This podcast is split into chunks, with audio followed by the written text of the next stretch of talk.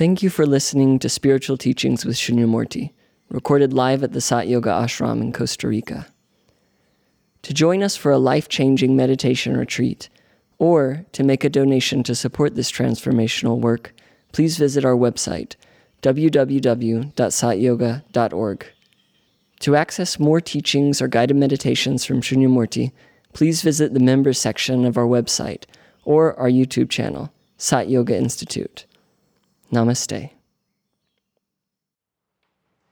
So now it's time to take up the subject of Ramana's concept of the Chit Jada Granthi,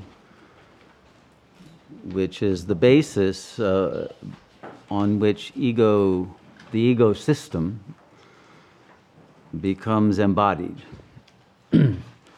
Chit, of course, from Sat Chit Ananda, means the intelligent awareness of the real self that has been uh, diverted into the plane of representation. In other words, the I has uh, emanated the I thought, and then the whole plane of the potential of thinking, of representing reality. That's all the world is, is a representation of reality in, in the form of signifiers that take the, the, uh, the embodied form of uh, images and of, uh, of words and uh, numbers, mathematics, logic. So the, the plane of, uh, of consciousness, once it enters the plane of representation, then uh, is becomes creative on the on the plane of uh, manifestation.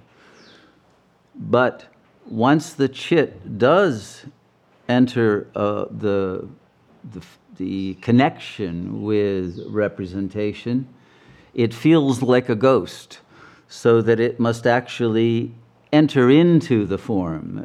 Ramana says he, the, the chit grasps the form, it identifies with the form, the body, right? And it knots itself to it. The word granthi means a knot. So that it becomes difficult then for the chit, which has now identified with the body, to pry itself loose from the body. That's why liberation is so difficult. It's identified with it and it is knotted to it through its attachment. Now, the knot becomes tightened and more complex and difficult to pry loose if that embodiment is accompanied at an early stage by trauma. Okay?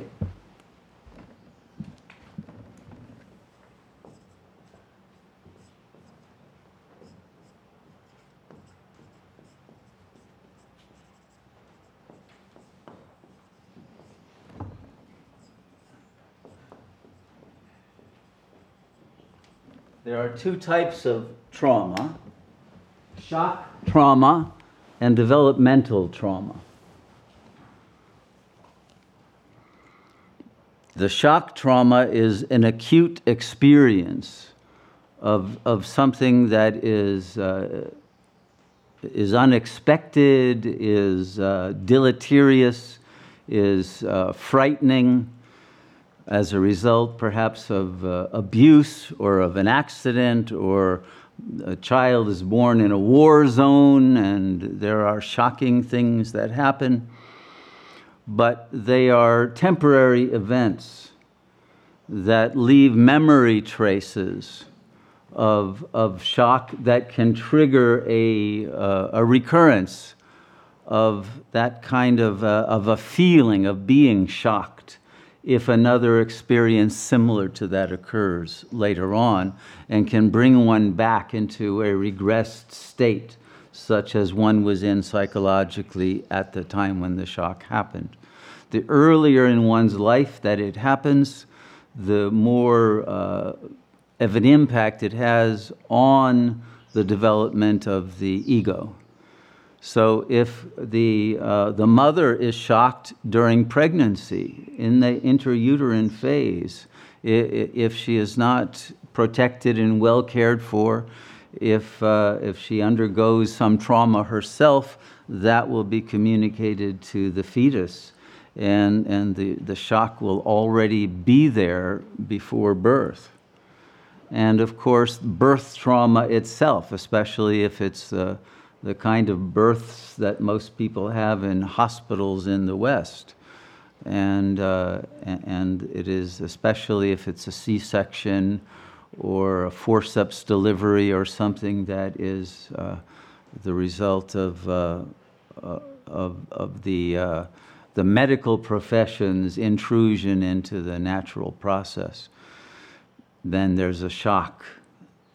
But much worse than these kind of phenomena that are usually very short uh, lived uh, and, and can be recovered from fairly easily with the proper kind of care and attention and uh, uh proper upbringing and explanation at age appropriate uh, in ways and times.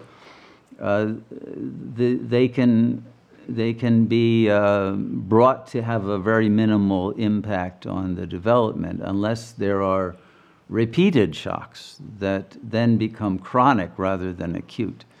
But the worst kind of shocks are the developmental traumas, and these are the traumas that are produced by parental abuse, neglect, uh, and, uh, and the dysfunctional family system that the child may have to endure, in which the child is simply not given the amount of love, attention, attunement, and all of the other vital needs that the child has. And again, the earlier that it happens, the more uh, of a long lasting and uh, mm, let's say, uh, whole body, whole mind effect it has on the growth of the individual. And it can, uh, if the trauma is severe enough, it can stunt the person's growth uh, severely. So, unfortunately, in this period we're living in, there is probably more shock and developmental trauma than ever before in history partly because of the technology itself. You know, babies didn't have to worry about getting into car crashes uh, when they're with their parents or, or uh, airplane problems, uh, turbulence, all of the things that people have to go through, let alone crime and war with massive explosives and um, migration from territories that are invaded and all of the, I don't have to list them all, but all of the many kinds of difficulties, plus the uh, almost inherent dysfunctional family that most children are born into, unfortunately. And, uh, and these, uh, and just the fact that the parents are generally too busy earning a living uh, to, uh, to pay enough attention to the children. And because the parents were generally uh, sufferers from developmental trauma in their own childhoods, they can do nothing but pass on that trauma if they haven't healed it before giving birth to the child. So we have a situation where the, the granthi, the knot of the chit to the, the jada, the insentient body, uh, provokes a, uh, a massive disorganization. And not just to the physical body, but to the pranic body. and, it's, uh, and, and to the capacity for the Shakti to function. Now, there are three kinds of Shakti that are spoken of in, uh, in the uh, Vedantic uh, perspective. There is the prana Shakti, which is the vital life energy that literally enables the, the cells to thrive and communicate and for the organs to function and the organ systems to function coherently and co- in coordination, the endocrine system with the nervous system, et cetera, et cetera. And if the pranic system is disorganized, then you're going to get a person who is in a very braced kind of musculature or very limp and uh, unable to function at all or just very dysregulated. They, they won't have they won't be able to digest food. They'll have irritable bowel leaky gut. They'll have all kinds of symptoms in their body.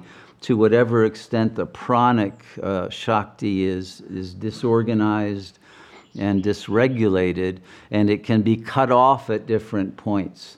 And uh, that can require acupuncture to try to uh, cross the gap of meridians, of the nadis, uh, of uh, the flow of, of the pranic energy through the body when it's cut or deviated or can't go into certain organs, then this can create all kinds of uh, of illnesses and, and uh, nervous conditions, let's say. Uh, so there, then there's also the Kundalini Shakti, which will get uh, uh, stuck in chakra one and won't be able to rise, or stuck in chakra two, or stuck in chakra three, or in all of them, but it won't be able to rise higher because it's literally knotted to uh, the conditions uh, of those chakra levels in which the trauma took place and that, that it cannot complete and then move upward to higher states. And there won't be a receptivity for the Shiva Shakti, the Shaktipat that comes from the, the self to guide and direct and ultimately uh, help in the liberation of consciousness back to its origin. So we have a situation today where almost everyone suffers from one level of trauma or another. And, uh, and if we don't understand that, then we're not going to be able to, um, uh, to, to heal or to get beyond the ego system into the soul and into the, um, into the final phase of development.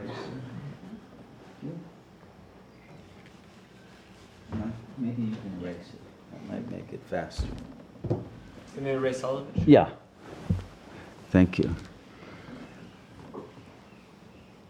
So, the worse that the uh, trauma that the parents uh, went through in their childhoods, the more that will be additive to the trauma that the, uh, the child directly experiences because they will, they will get the results of the trauma in the way they are related to and projected upon by the parents and the siblings and, uh, and the whole extended family system, if there is one. And so uh, there is a, uh, uh a vulnerability then to all kinds of further triggers to, uh, to bring back and to accumulate the effect of these different shocks into a single uh, relationship to life that diminishes one's aliveness in, in possibly such a severe way that the will to live is completely broken. So let's look at these. Uh, I've made a little uh, graph of this, and this is where I may need some help.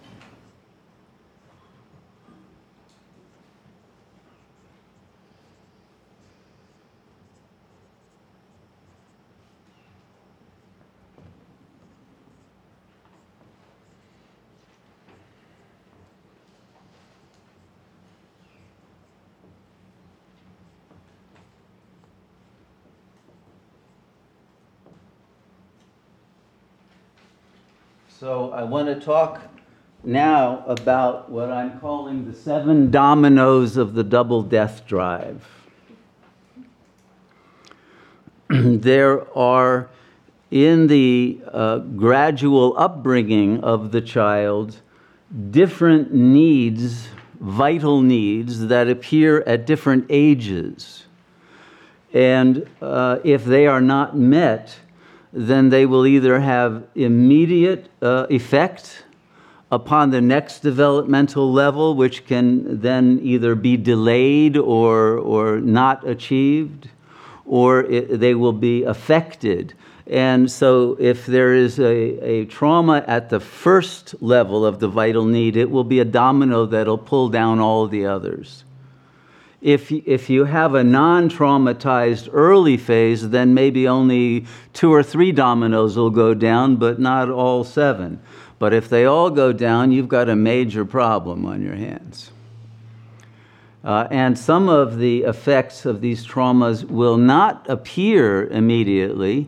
Uh, you can have a trauma in early childhood that won't appear until adolescence.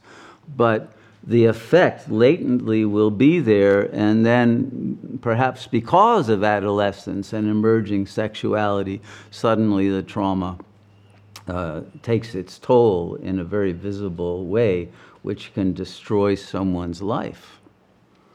So, let's try to pin all of these down.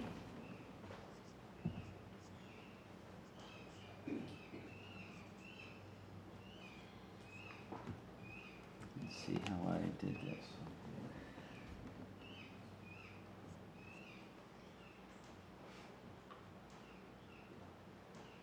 So we'll, we'll make these in columns. So we have four columns. And we'll write down the different vital needs the survival strategy, or SS, that the, uh, the child adopts, the unbearable conflict that can't be resolved, and the attachment detachment equilibrium protection tactic, or ADEPT, which is required by the, uh, the child to, to make it in the world uh, despite the handicap, let's say, of the trauma. So it shows how the, the the individual either gets around the trauma, uh, tries to counteract it, or compensate for it, uh, or just uh, uh falls into it and, uh, and, and, deals with, uh, with the, the distortion and the, the lack that the trauma produces. the reason I call it the, the double death drive here is that the same vital needs that are required to raise the ego to a functional status are also required for the upper death drive if you want to go beyond the ego to the soul and the, uh, the liberated self. But in, you, you, will, you will find that then it will have to. Uh, uh, to be a, a different relationship. In the beginning, the ego is needing, or the chit in the ego phase is needing to relate and connect to the body and to the parents because they are the, the figure that first meets the vital need. So the first vital need is connection. the, the child needs to know that it can safely connect to the body that it's going to be knotted to, or it will never be able to fully embody itself. And it needs to know that it can connect to the mother uh, safely, or it will uh, not be able to bond. And uh, if it can't bond either to its body or to the mother, then it has a real problem. So I'm going to let Purusha write the rest of it out there. Thank you, sir. So the survival strategy uh, is to foreclose connection. You can, you can write this with whatever shorthand you want. and to be as invisible as possible. If you are not wanted in your family system, if you were born as, uh, as an unwanted uh, interference to the parents, the mother is not going to connect to you. So your connection as a, as a child depends on the mother's willingness to connect to you. And if she's not, uh, then uh, there's no way that you can, uh, you can make it uh, in the body. It takes two to tango, right? So uh, your, your survival strategy will be to be as, uh, as, as little a problem as, as possible to the mother, to, to, uh, to pretend you don't even exist. And, and so this creates an unbearable conflict because there's a desire to exist. So uh, let's just put it in a phrase I will die if I feel. All right? Because the, the child wants to feel the mother's love, but the mother is not going to be giving it. And so it's going to feel totally heartbroken and devastated, and it can't bear that. And so it has to close its heart immediately before uh, it makes a connection and can never get its life going. So uh, it, the, the, the feeling that comes, which we can also write in there, is uh, I will never fit in. I am always going to be on the outside looking in. All right? Yeah, but you can just say uh, uh, uh, never fit in. That's probably enough for that.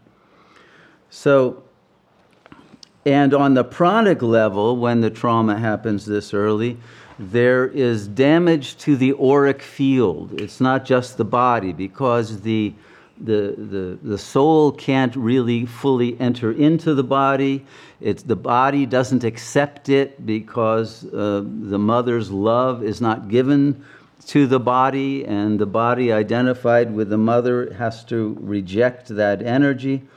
And so there is auric field damage and, uh, and, and as I said before, pranic decoherence. There will be other symptoms like a hypersensitivity to any environmental pollution, electromagnetic field pollution, uh, uh, to, to any uh, even very subtle thought waves that are directed at one. And one is always going to be braced and in a defensive mode because uh, one, one is, feels like one is uh, impinging in a world where one doesn't belong and doesn't deserve to live. So, how does one deal with this? The adept approach is to then create a, a counter identity, which would be pride in being a loner. Okay, that would be the first. Uh, I'm going to be a rock. I don't need love and one will counteract the fact of not having been attended to and loved by the mother and, and the father, probably as well, by taking pride in being a rescuer and a caretaker for other people. but another way that one will, will uh, have an adept uh, tactic that's a slightly different one is that one will tend to become very rigid, very rule based, and role identified so that you don't have to feel. Everything is according to the rule book, and your heart doesn't ever have to enter into any of your relationships. It says here that I'm supposed to do this. And, and so you act according to formulas, but not according to, to your heart because it's too painful. And then another uh, response uh, in, uh, of the adept uh, possibilities is to uh, become an avoidant personality and choose to avoid relationships uh, with other people by uh, creating either an introverted intellectuality, so that one may become a mathematician or a scientist or focus totally on some intellectual problem you need to solve that doesn't require you to relate to other people at all. Uh, or you will choose another strategy uh, or tactic, which is to become a pseudo spiritualizer you will find refuge in fantasy worlds. You will channel alien saviors from the Pleiades. Uh, you will uh, find yourself uh, able to, uh, to deal with otherworldly beings, but not beings from this world. And, uh, and the other way, of course, is to simply get lost in, in the internet, in, in relationships and chat rooms and all of those kinds of things, and to relate to people at most uh, in the most superficial ways with one night stands and as anonymously as possible so one never connects or gets connected to by others. Can anybody here relate to this trauma? So it's not that uncommon, is it, these days? Uh, and, and it used to be that mothers were protected so that this trauma wouldn't happen. And now, of course, there, there's nobody caring for the mothers, uh, and the mothers don't have the time or the energy or the understanding of how to take care of the children. And they may not want them, they may be accidents, and they, they may well be uh, uh children that uh, will eventually even be put up for adoption, and, and uh, then this becomes even more uh, of, a, of a proof of that I'm not wanted, and the, and the traumas can become irreparable. Yeah. It is, uh, thank you. Um, this unbearable conflict Uh-huh. of uh, I will die if I feel, and you said it's the conflict of the desire to die and the desire to live. The desire to live is, is sim- simply the upper death drive. It's just being alive. It's not an, an instinct per se. It's just the soul still feeling connected to the self and that desire, desire. Well, it's a drive to live. There is a drive to live, sure. There, there is a, a, an energy of, of life. You don't want, because you're identified with the body, you don't want the body to die, but you feel you may have to let it die because nobody else is there to support your life. And so you minimize your life energy to be as little a burden on the other so they won't abandon you or reject you or kill you or whatever your, your imagination presents to you. So uh, the life drive then becomes very weak. And when you mentioned, I don't know if I understood it accurately, but when you said something like the body doesn't accept the energies of the soul, yeah, because it's identified with the mother, I yeah. Just, it, it makes the bo- body almost seem intelligent or autonomous in some way. Can you explain? That? Yeah, well, the intelligence, the body does have an intelligence, on, uh, and not only on the cellular level, but uh, the the ego's uh, consciousness does go into the body sufficiently so that if there is life in the body, the body will also uh, uh, have that intelligence uh, projected into it from the ego consciousness. And this can produce things like autoimmune disease, where, where the body cannot accept things that are actually good for it and turn it into bad things, uh, and all kinds of other symptoms that are related to a, uh, a, feeling of ambivalence toward life. Mm-hmm how then does a mother who always wanted a bonding with her baby child, mm-hmm. um, but couldn't be there at a certain time, mm-hmm. you know, sure, yeah, yeah, but it's always wanted it, mm-hmm. but senses that the child, as an adult, is very independent, which is, of course, what the mother wants the child to be mm-hmm. as an adult. So does everything to allow the child that mm-hmm. freedom mm-hmm. to be, to grow, and to be herself. So at what, what point does a child bond? And if the child didn't bond with the mother at early childhood, can the child adult bond later? Or is it just too late? No, it can happen, but it'll depend upon the level of, of trauma and the resentment that the child may hold toward the mother whether it's deserved or not. The mother might not have been able to be there because of, of, things out of her control, not because she didn't want to be. But still, from the child's perspective, mom wasn't there and I'm not going to be there for her now. But, uh, but the later in life that that happens, the more likely it is that it can be overcome and forgiveness and understanding can happen and there can be a bond. Okay?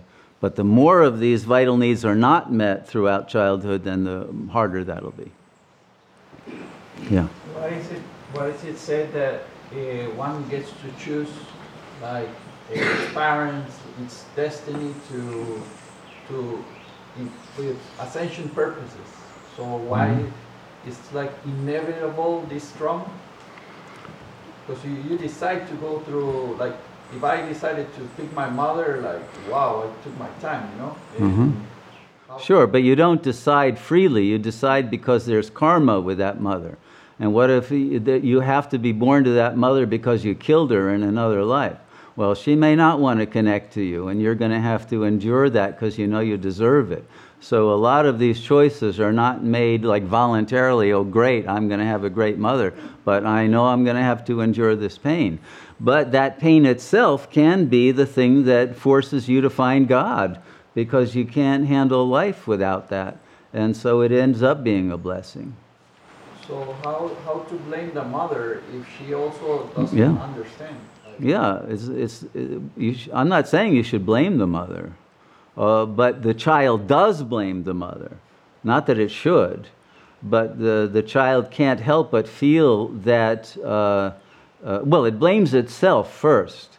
It, it, it has a shame based personality that blames itself, and then it counteracts that with a pride based personality that's angry and blames her or blames the father or blames somebody so that it can then function with this counter identity uh, and be able to continue its existence right? By projecting out the shame onto the other. Shame on you for not taking care of me rather than i am bad. But for a baby i feel bad means i am bad. Okay? There's no difference. If I feel bad, then I, I will decide that I am worthless and, and shouldn't survive. And then, even if I do survive because I created an adept uh, counter personality, it's always going to be collapsible back into this state of I, I can't live and I don't deserve anything and uh, I want to die. Okay? The counter personality will want to kill, but the shame based original personality will want to die. Both will be there. So will yogic yogic parents will live above or live upon like namaste? They're both growing, and they serve each other while ascending and not having like any sense of responsibility one from the other. I don't know any yogi parents, but uh, that might be the case. Uh, uh, you see, I, I think uh, the karma that everyone has in this last lifetime in Kali Yuga is very heavy. And so, very few escape uh, having uh, parents who have some negative karma with the child. And the child is going to have to get the backlash of that.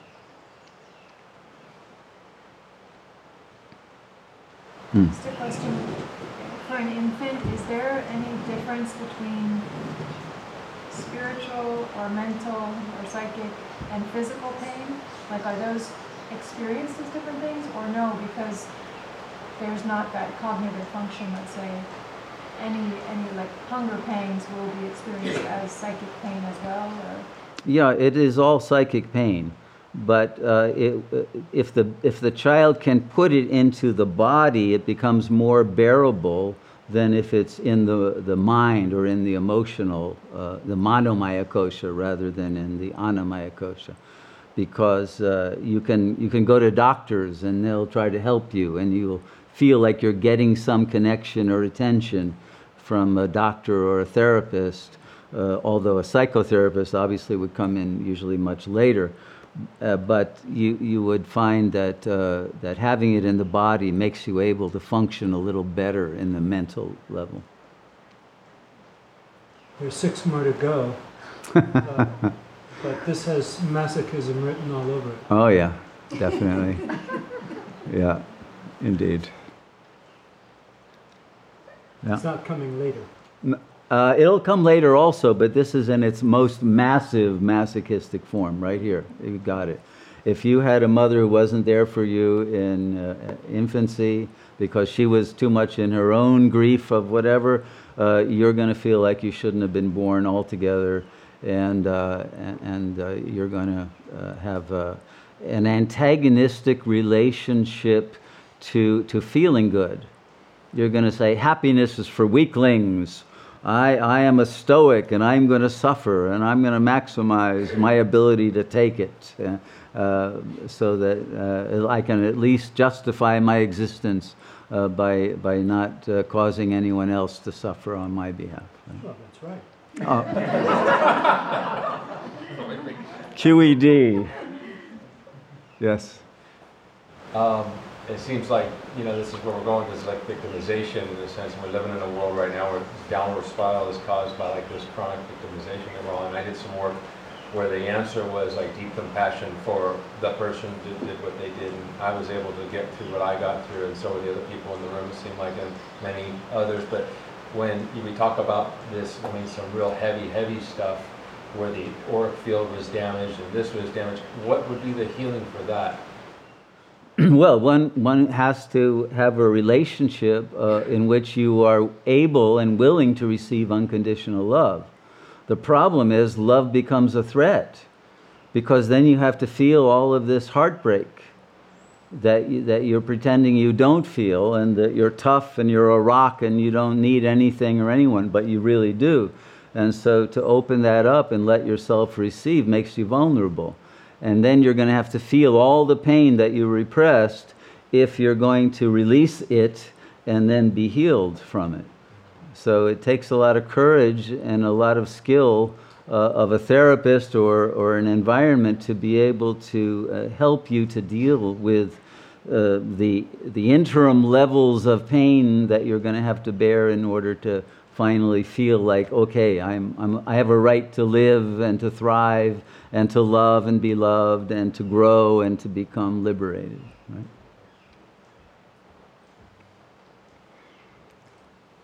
Okay. Well, if one sur- survives uh, that one, then we'll go to the second one. The, uh, the attunement trauma. so your, your mother may have been uh, you know, happy that you were born, but for some reason or other she couldn't attune to you. There wasn't a good rapport that was created. Uh, and, uh, and, and that can also be for a lot of uh, psychological reasons that the, the mother has, which are not even conscious for her. but if the mother isn't able to attune to you, you will end up uh, not being able to attune to, uh, to yourself, to your own needs. And so uh, y- you, will, you will end up, uh, your, your survival strategy will be foreclose the expression of your needs because she wasn't able to attune to them and, and respond to them anyway in an accurate way.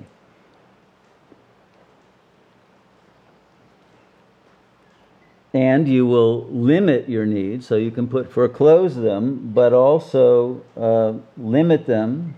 You will foreclose the expression of them so nobody knows you have any needs. You limit them, you ignore them, you become numb. Again, it's a stoicism. It's not necessarily masochism, but it's close. And you will suppress the desire to bond with another, to attune with another person, because that will retrigger the trauma.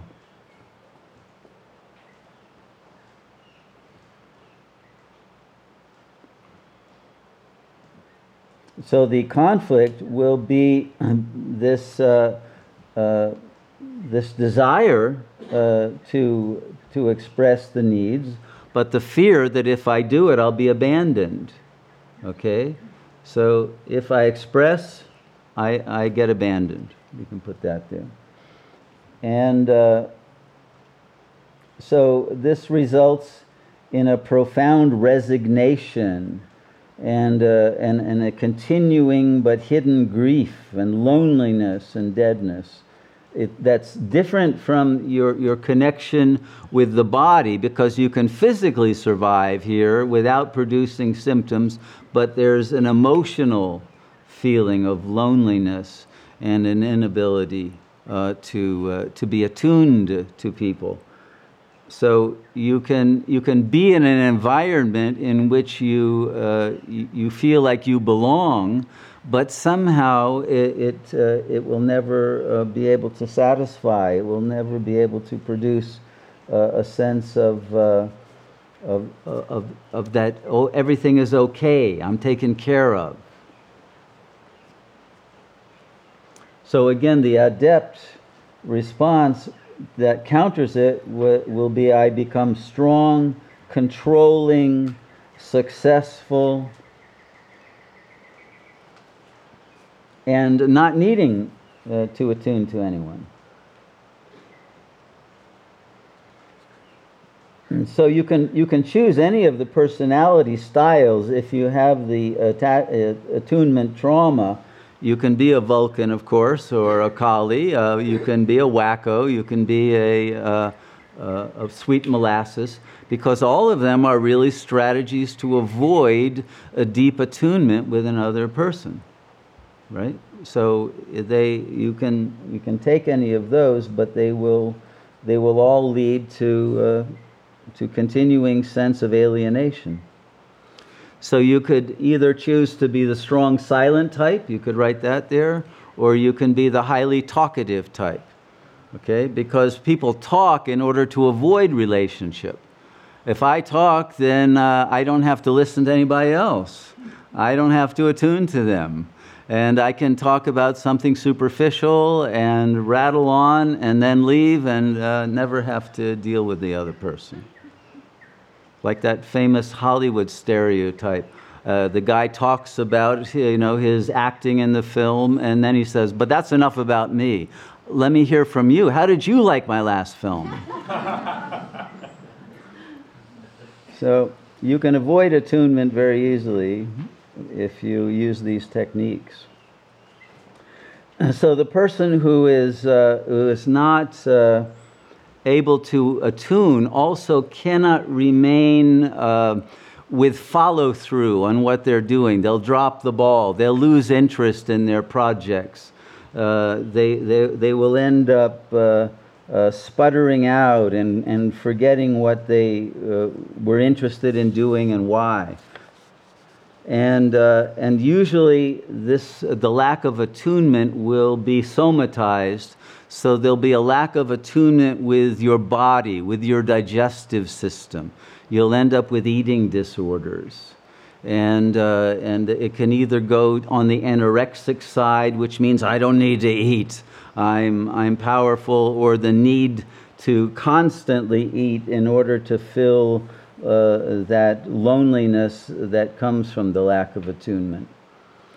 So uh, this, this becomes a, a, a major uh, uh, problem that one can focus on their, their, their, their diet and their digestive system rather than their heart and, and what's going on at a much deeper level of pain than, uh, than, than simply the digestive tract.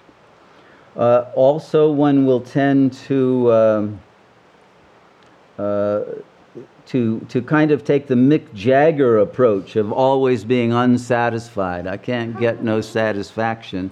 And will end up trying to hoard things and, and to have as many jouissance supplies as possible. So you never feel like you're going to run out of, of being taken care of.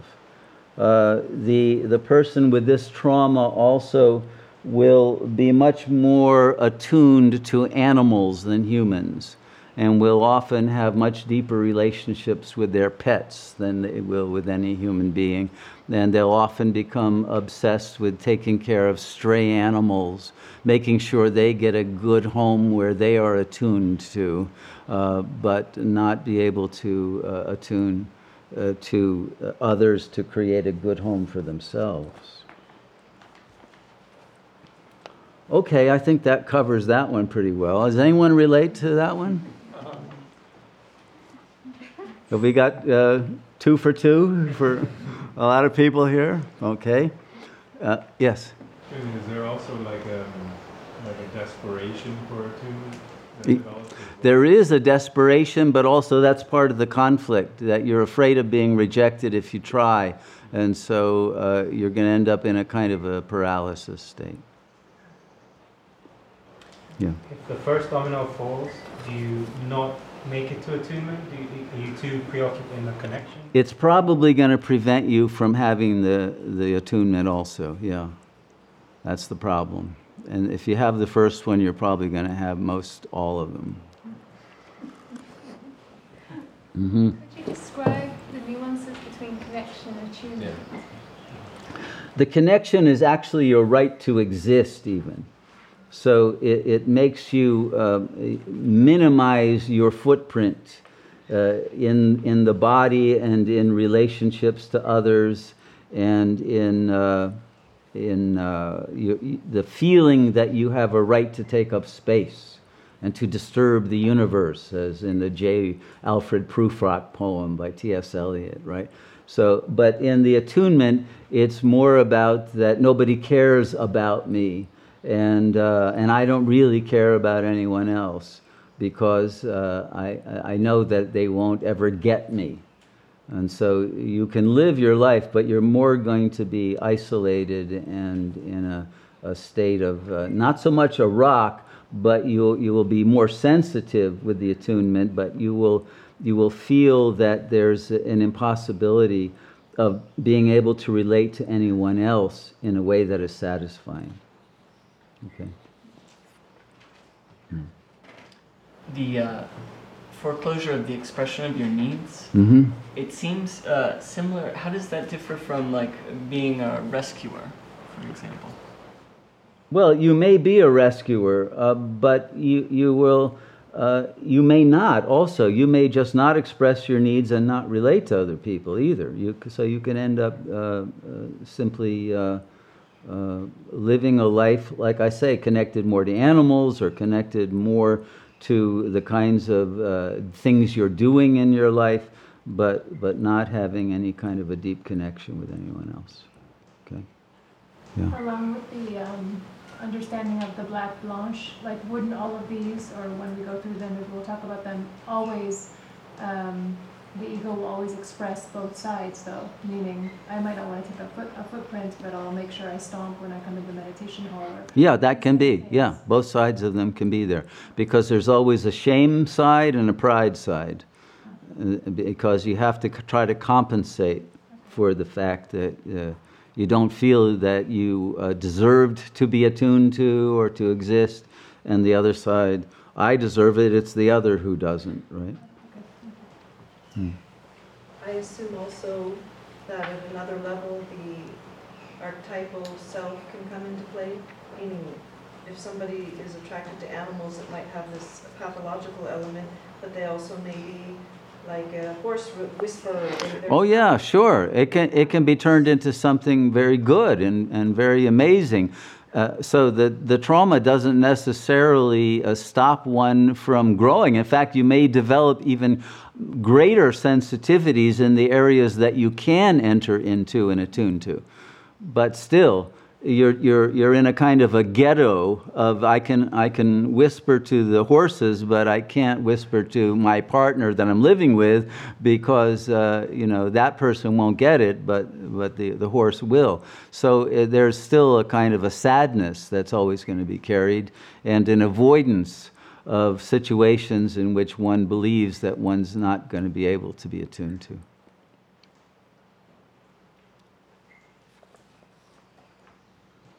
Okay, so the third one is trust. And, uh, and this comes when you uh, have uh, parents who uh, demand that you be what they want you to be and don't allow you to grow to discover what you want to be. And the more that they manipulate you to try to want to, to be uh, their trophy, or to be the ballerina that mommy didn't get to be, or to be the lawyer that daddy wants you to be, or the businessman, or whatever, uh, then uh, you, you, will, uh, you will not be able to trust them, uh, and then you will not be able to trust that anyone else uh, is there for your interests, but they have an agenda where they want to control you. And, uh, and so you're never going to be able to be in a state of interdependence with anyone else because it, it will mean that uh, you're going to be under their power, under their control, and you won't be able to be authentic. so the conflict is that uh, if I trust, I'll be betrayed.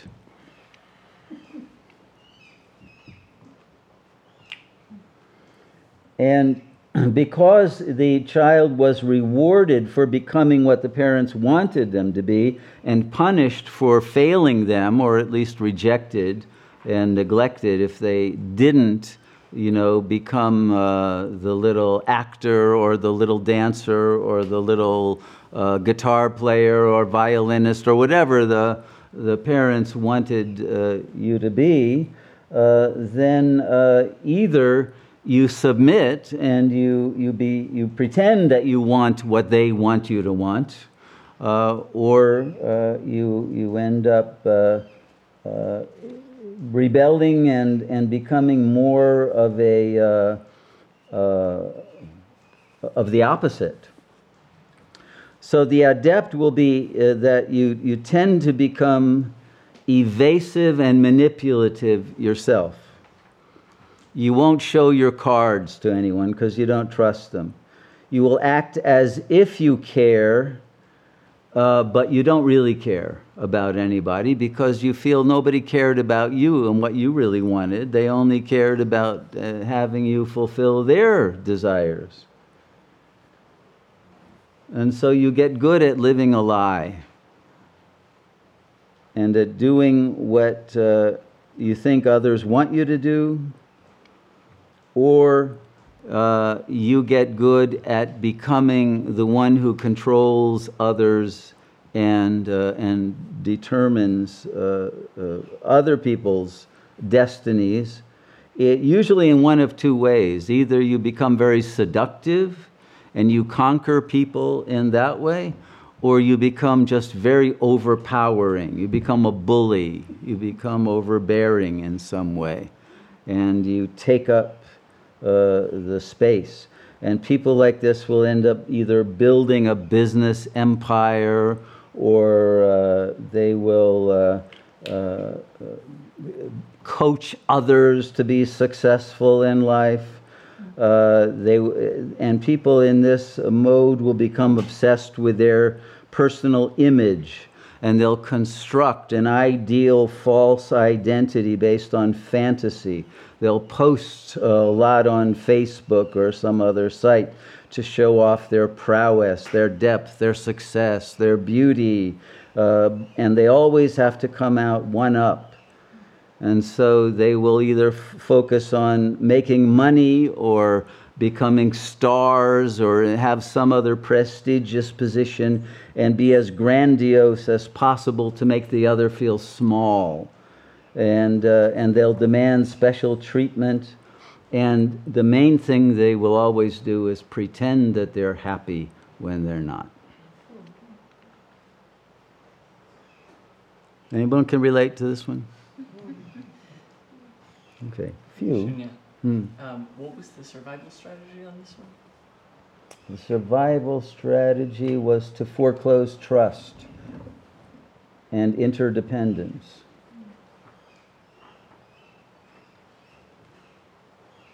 So you always have to be the boss, either through seducing the other or overpowering them, basically.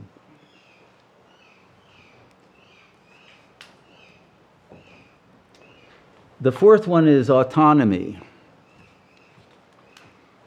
Again, these are, are nuances. They're similar to each other, but they are different and they end up showing up differently in your life. And this is when you have overprotective parents. They're not so much telling you what to do, but they're telling you what you shouldn't do because it's too dangerous.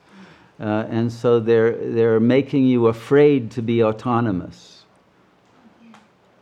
And, uh, and then you, you foreclose individuation as your strategy because you're afraid of, of becoming someone or something that uh, will, will get in trouble or, or will be uh, rejected. and uh, the, because uh, the, you get the message from the parents don't grow because you're not able to. You don't, you don't have the power to become autonomous. You, you, you tend to want to be needy and, uh, and to remain in a, a kind of a submissive state. Or you will rebel. So you're, you, you have to make a choice. The conflict is if I win, I lose. Okay? Because if you win, meaning you become autonomous, you're going to lose the love of the mother. Because she wants you to stay small and belong to her. She doesn't want you to grow and be different because then she'll feel her lack. She brought you into the world to be her little teddy bear.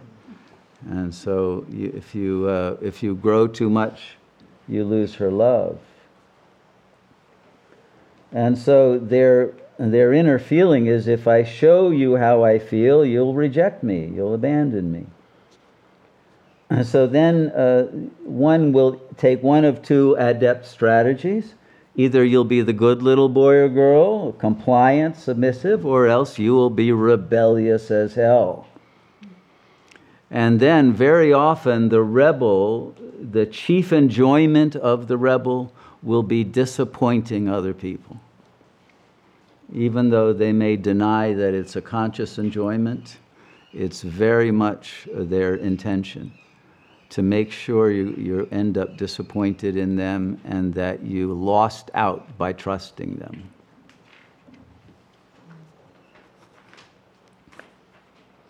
And so the autonomy uh, traumatized person will procrastinate, they'll sabotage projects and sabotage themselves. They will use passive aggression. They will be Hamlet types who will ruminate forever before being able to make a decision. You know, to be or not to be. Hmm, that's a tough one, you know. Uh, so that kind of a thing. So there'll be tremendous efforting and yet paralysis, so that nothing ever is really accomplished. It might seem to be accomplished, but then in the end it turned out it was a dud. It didn't work, uh, a disaster. So one will, will attempt to please others, but then if you actually do please others, you'll be resentful that they're happy and you're not. And so uh, one tends to uh, to, to then either become uh, the, the pleaser who is, uh, is angry and hateful, or you will be the overt rebel and, uh, and, and not be uh, able to, to really function in an intersubjective project. And, and one in this, with this trauma will always feel pressured by the demands of other people. So they'll, they'll never feel like they can be in peace. There's always uh, some demand that I either have to rebel against or give in to. And once this is internalized, of course, people will find themselves uh, creating situations like this or provoking them or deliberately entering into situations that'll produce that pressure. Anybody relate to this one? Hmm, okay. Keep it to yourself. I don't care. Four for four. What's that? Four for four? Okay. And, and this can start very early. I, I think that someone who is born with a C section very often will either become the one who gives in to Big Brother and never takes responsibility for their own life, or they'll be a rebel and they'll say, Never again you took away my autonomous right to be born when I wanted to be born, and you did it because you wanted this. The hell with you. I'm never going to follow orders, right? So it can start at the moment of birth. Even if they don't know that they, if they came out of a C-section? Oh, they know. Oh, yeah. Infants are totally conscious, probably more conscious than adults are. Okay. So then the fifth vital need, of course, is love. But we're talking about real love here. And very few parents can give real love. They can give attention, they can give a kind of as if love and care. in which they imitate whatever they got, but they, they very often, if they were traumatized, their heart cannot really be open. And they'll even be envious of their own child for getting more love than they got. Uh, and so there, there will very often be a kind of uh, a false kind of sugar, sugary love, but it's, it's really uh, uh one of these fake sugars uh, what do they call these, these things? What's one of the names of these saccharin or these, these different names that they give to artificial sweeteners? What's that? Splenda. Splenda, that's it. Ah, I got a splendid kind of love from my mother, but you know, it wasn't real. That's the only problem. Uh, so, uh, of course, one will foreclose then uh, loving relationships. Won't, one will not make oneself vulnerable to, to having to deal with artificial sweeteners again. And the conflict, of course, is it hurts to open my heart, but it also hurts to keep it closed.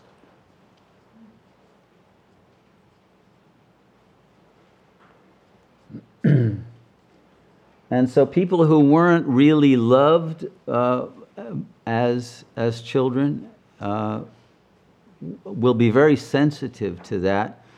And because children are egocentric and narcissistic naturally, they will assume that they weren't loved because of some flaw that they have. And very often they will assume it's a physical flaw and they will literally feel physically flawed. And maybe there is some physical flaw that they can focus on and say, ah, oh, this is the reason, this is the cause of my pain. Uh, but it's usually, obviously, that's not the reason one didn't get love. But one, one will feel that no one can love me because of whatever the state of my body is. And uh, I'm unlovable. Uh, and yet one will, uh, will tend to also try to be in denial because that creates too much shame to function. And so the way one will adeptly deal with it is that one will try to enter into love relationships but somehow always fail. You will either always get rejected or find yourself rejecting the other. They're just not good enough. Uh, there's some flaw in the other. Or they will get rejected before the other finds their flaw so that they don't have to suffer from the rejection. so the, the basic intention is I'll never let anybody hurt me again. You know, I'm not going to put up with uh, a false kind of love. And someone in this condition will generally then, uh, at the, on the pride side, will base their self esteem on their appearance and their competence and their image of, of, uh, of what they can do that they'll try to make larger than life. And so in their uh, actions, they'll be perfect, flawless, and they will prefer admiration to love. And, and that's what they're going to go for because love isn't real or worth anything anyway. And these people will focus relentlessly on self improvement because they've always got to get better and better, uh, but never uh, to test how good they are uh, in terms of, uh, of a relationship of love. But everything is now a competition, and one will have the highest standards possible and will tend to be self righteous and judgmental about the other who doesn't meet their standards. And, uh, and so these will become driven people, high energy, competitive, very successful, and yet very empty inside and unable to be vulnerable or uh, to be able to enter into a deep uh, connection of, of love that, uh, that, that brings growth and uh, the development of the psychological potentialities of one's being.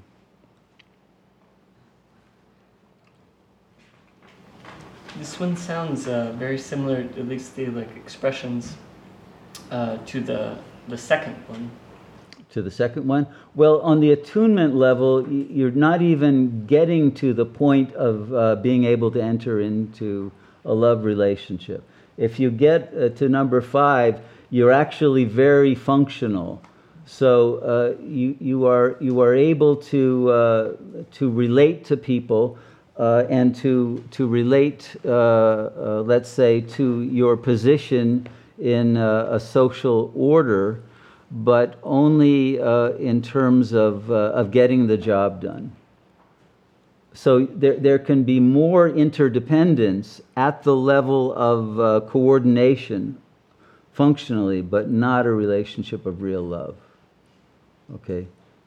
Whereas the attunement doesn't even get, you know, to that, that level of, of closeness to, uh, to dare uh, uh, even approaching that kind of a relationship. Okay? Mm-hmm.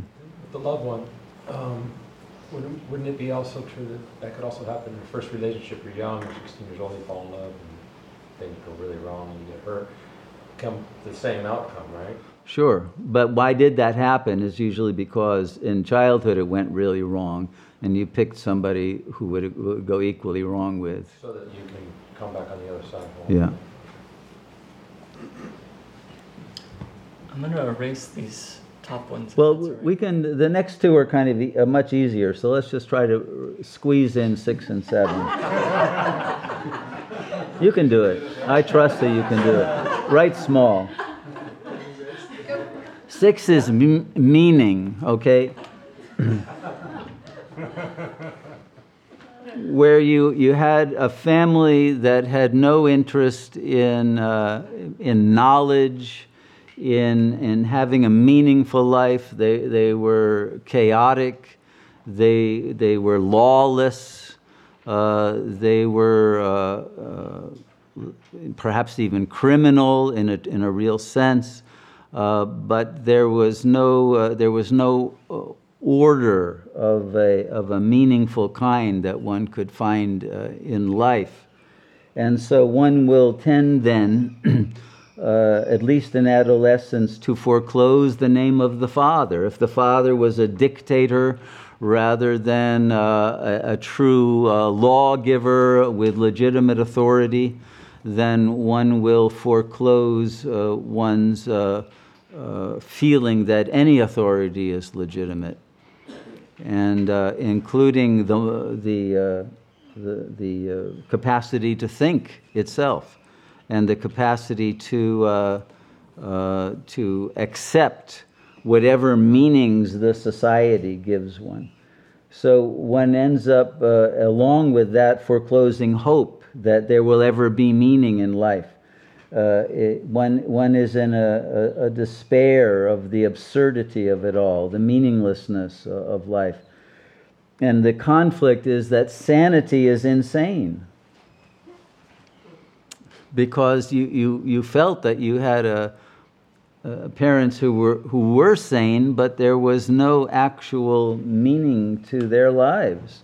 They were so superficial or, or so uh, uh, petty, so trivial, uh, so concerned only with comforts and, and not with any um, meaning beyond uh, just a, good meal or a, a vacation in a, uh, a spot in, that, that was physically beautiful or prestigious or something. People were just living a, a meaningless life, wasting their time, using their money just for enjoyments that had no growth potential to it.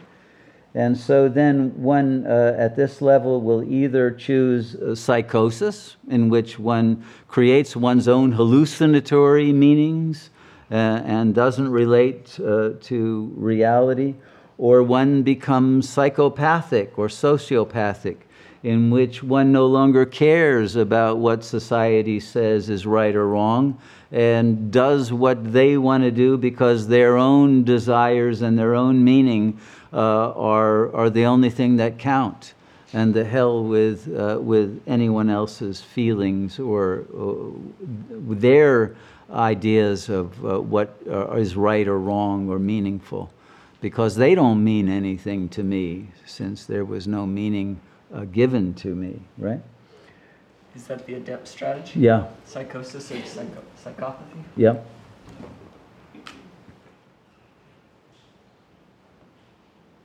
So these last two are actually more severe than the first five.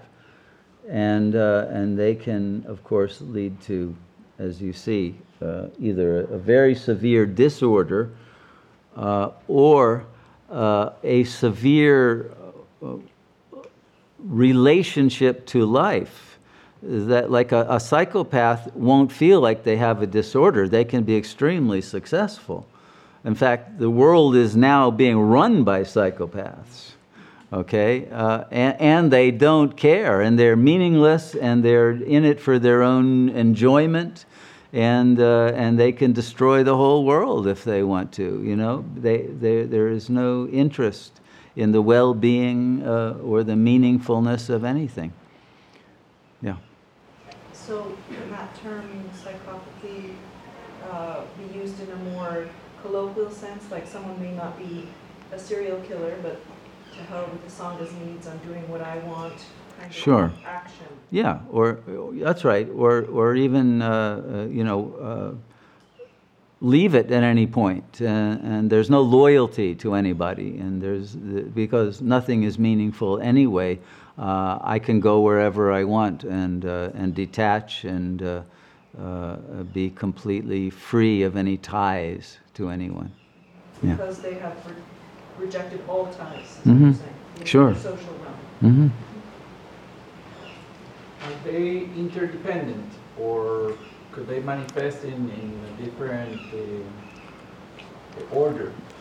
Uh, yeah, you know, people uh, of this level will generally relate to others in, in the same state who uh, won't be so much interdependent as they will both be counterdependent together and they may collude for a while to do something together that will, you know, take over a business or, uh, or, or have some project where they will achieve uh, something that they both want, but then they'll separate. There's no loyalty to each other. Thank you for that answer, but I was wondering, yeah, uh, between like the one, two, three, four, five. Oh, are these interdependent? Yeah, they, like I say, there are dominoes, and they, they can uh, all end up uh, causing the, the fall of every other one. And does this has to do like with karma? Could you be, could that also be uh, manifested as, as levels of ascension? That you get like on, on one lifetime, you accomplish one, or, or you always have to go through the whole spectrum in one lifetime? I, I think it's more in this lifetime that all of these traumas are appearing for almost everyone, and at least as, uh, as something they have to deal with. If one is not oneself a psychopath, one's going to have to deal with psychopaths and maybe even have the temptation to act like a psychopath, even if one uh, doesn't fully go there, because one recognizes that there is no meaning in the world today. A- And so it actually makes sense to adopt that kind of a strategy, right? Although if your heart is open, you obviously wouldn't do that. But most people's hearts never get open because of, their, of these traumas. And no one's heart was ever open to them in a true way, so why should they care about anyone? Right? Yeah. Yeah, two questions. Can one have fragments in each of these? Yeah, you can indeed. And the, the Neo-Advaita type of personality, would that in number six? It could well be. You can, uh, I'm not saying that it is necessary uh, because you can be in a healthy state and obviously in non duality. But if non duality is a discourse that you're using for power or prestige or to not care about anybody because nothing exists, you know, there's only the, the absolute, then it's a way of avoiding relationship and meaning and all of that. So, yeah, it can be used that way. But anything can be used that way. Christianity can be used by that. Religion in general is a great tool for, uh, for using uh, uh, as an excuse to hate and demonize the other and find the other is a heathen and they don't mean anything. They can be converted by the sword or killed and they don't matter. They're, they're children of a lesser God, that kind of an attitude, right? So if we, well, I'm talking for myself, we may have fragments in these areas, the, the test is to find where is your dominant fragment, which one is the worst, because, I mean, so far, have all, I have all of them, so. Yeah, well, I mean, the first one of connection is probably the most uh, uh, traumatizing. And, uh, and if you can heal that, then you can usually heal the other dominoes. But if you've already chosen psychosis, then it's too late uh, to be able to heal anything else. And the other one, the final one, is, is consciousness itself. It's not just meaning, but uh, one, one will foreclose consciousness. So if you had parents who were uh, drug addicts or alcoholics and they were blacked out and you know lying on the couch and, and they were like uh, spaced out all the time or they were psychotic then, uh, then you may uh, foreclose consciousness itself. Uh, and, and thinking will be unbearable. It's unbearable to realize uh, how much pain there is in perceiving your parents, you know, lying there uh, as total uh, losers, unable to function. And, and uh, that pain will make you not want to think and not want to know, uh, not want to, uh, to be alive to, to your own consciousness. And, and your, your, your uh, unbearable conflict will be uh, between chaos and an oppressive uh, order which, in which uh, you, you, are, you are completely alone because there's nobody there for you at all. There is no mind containing you. Or there, there, or there is such neglect and such a lack of love and such a narcissistic uh, self concern by the parents who aren't at all paying attention to the child, that the child may choose autism uh, as a way out, or themselves go into alcoholism and drug abuse, or be a space cadet, or they'll choose early onset dementia of some kind. Or become a vegetable, literally, arranging that through an accident uh, of some kind or they'll commit suicide. That's one way to eliminate consciousness, at least within the, the bodily frame of reference. Yeah. Sorry, they foreclose consciousness. Right? Mm-hmm. Foreclose mind, if you want.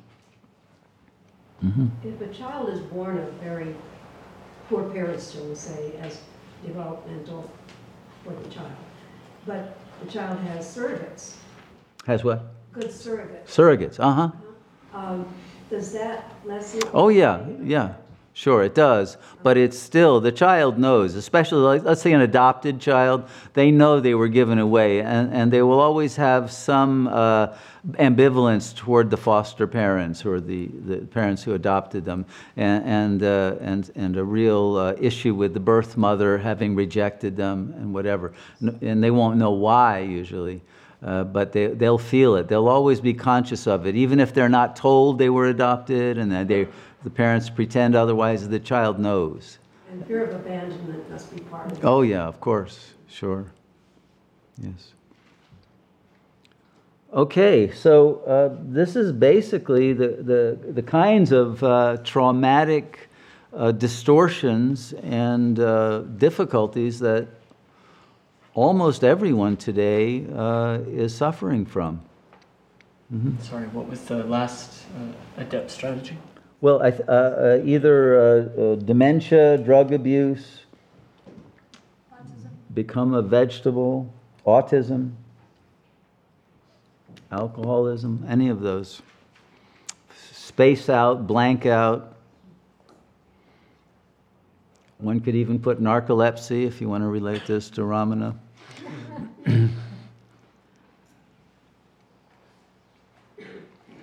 so, how many here uh, relate to one or more of these traumas? Is there anybody who escapes? I, don't, I, don't, I doubt it. Okay, well, that's the reality, and that's why it's very difficult to uh, form a community these days, almost impossible or form a relationship at all. And, uh, and so it's like porcupines trying to get together. And uh, everyone is afraid of uh, being rejected, and so either they're going to go first or they're going to uh, make it impossible for anyone to get too close. Yeah, you're good. It seems like it is impossible to create a community, but it seems like these seven vital needs are exactly what we're trying to address and heal here, each one of these, and bring us connection, achievement, trust, and, and build that autonomy and love. And, and, and that's what we're healing here. Yeah, that's it. That's the purpose. This is a healing community. And unless we face these things full on, directly, uh, they won't be dealt with properly. And so everyone has to know, yeah, that's it. That's our purpose. And we, what we want is to be able to then t- use these dominoes for the upper death drive. Let's connect to our real self. Let's attune to the real self. Let's trust the self. Let's get the autonomy from the ego uh, into the soul and into the self. Let's live in divine love. Let's live in ultimate meaningfulness and supreme consciousness, right? So we want to take it as far as possible in the other direction. But first, you got to heal this direction, or you, you, you won't get out of the lower death drive. So, yeah, that's uh, the impossible situation we're in. And that's the tug of war between the asuras and the devas, right? Does the ego have to have all these vital needs met in order to let go? Pretty much, yeah. Yeah. But they can be met if one feels contained and loved and, and attuned to, but still one will have to have the courage to feel all the pain that was repressed and somatized and projected. And that can take a long time before you feel safe enough to do that. Mm-hmm.